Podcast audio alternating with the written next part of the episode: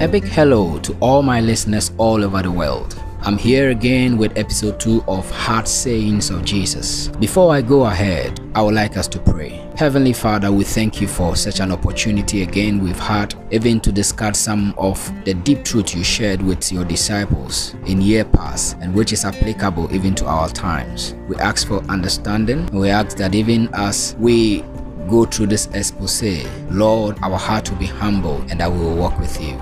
In Jesus' mighty name. Amen. In today's episode, I'll be looking at two questions for our discussion. One, why couldn't Jesus do miracles in his own hometown, as evident in Mark 6, verse 4 to 5? Two, what does the New Testament say concerning the matter of binding and loosing? Let me first consider the first question. Why couldn't Jesus do miracles in his own hometown? Let me read a scriptural text to set us going. Mark 6, verse 4 to 5. Jesus said to them, A prophet is not without honor except his own hometown, among his relatives and his own home. Verse 5. He could not do any miracles there except lay his hands on a few sick people and heal them. Verse 6.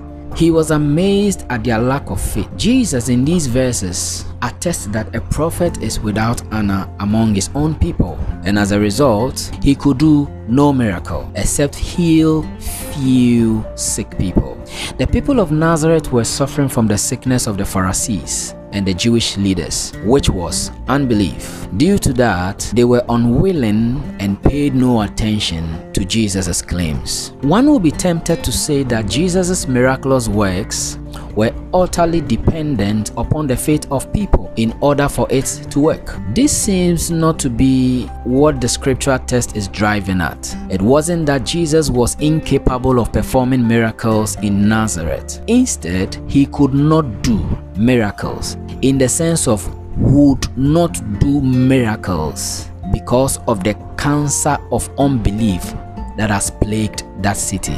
I want you to know this very well it really wasn't because he could not do any miracle. But I want you to see it in this sense, as the scripture text depicts a sense of he could do no miracle because of their unbelief. Like I always say concerning the use of gifts and performing of miracles, it serves a greater purpose from the divine perspective than just displaying raw display of power these miraculous deeds in the New Testament are called signs. Why? Because they serve the purpose of signifying the identity of Christ. In a similar vein, these miraculous deeds for a believer should serve as signs or markers that point people to Christ and not for personal self aggrandization. I want you to note the temptation to fall into this trap is real. Now, because the people of Nazareth had made up their mind against Jesus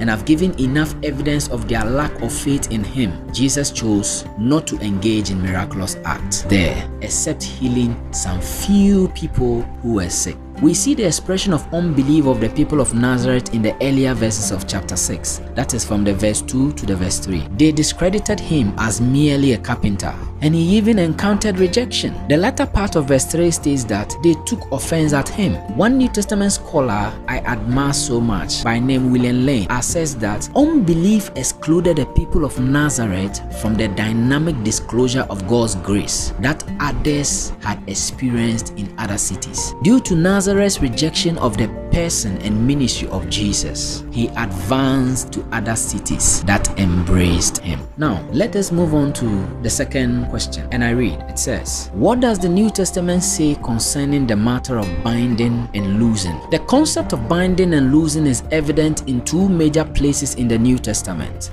The first is seen in Matthew 16, verse 19. In this scripture, Jesus indicates that whatever you bind on earth will be bound in heaven, and whatever you loose on earth will be loosed in heaven. The term bind and loose were Jewish idioms, which meant that whatever is announced or said on earth is already determined in heaven. Interesting.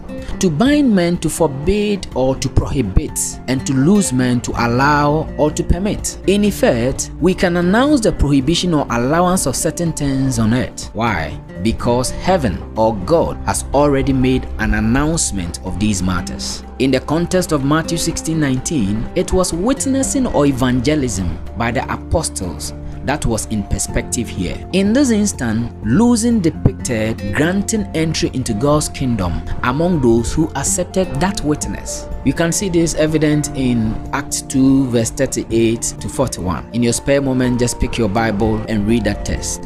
Binding in this instant referred to prohibiting entry into God's kingdom to those who reject the apostolic witness of Jesus Christ. In view of this, the apostle could prohibit entry or grant entry into God's kingdom only because heaven had already declared that into the kingdom hinge on accepting apostolic witness regarding Jesus Christ. The second instance is found in Matthew 18:18. 18. In this context, Jesus was speaking in reference to church discipline. The basic idea he was communicating was that these members of the church who sin and repent are to be loosed. That is, they are to be restored to fellowship while those who remain unrepented are to be bound, that is, they are to be barred from fellowship.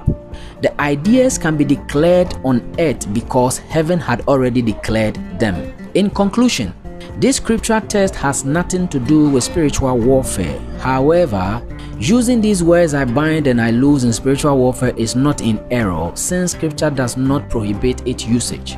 Also, I will emphasize that God has made provision for our victory over all demonic entities or the powers of darkness, as evident in Ephesians 6 11 to 18. Shalom. Let's pray. Father, we thank you for your word today. We are grateful for such time in your presence to look into the test again and to see how the truth of your word unfolds.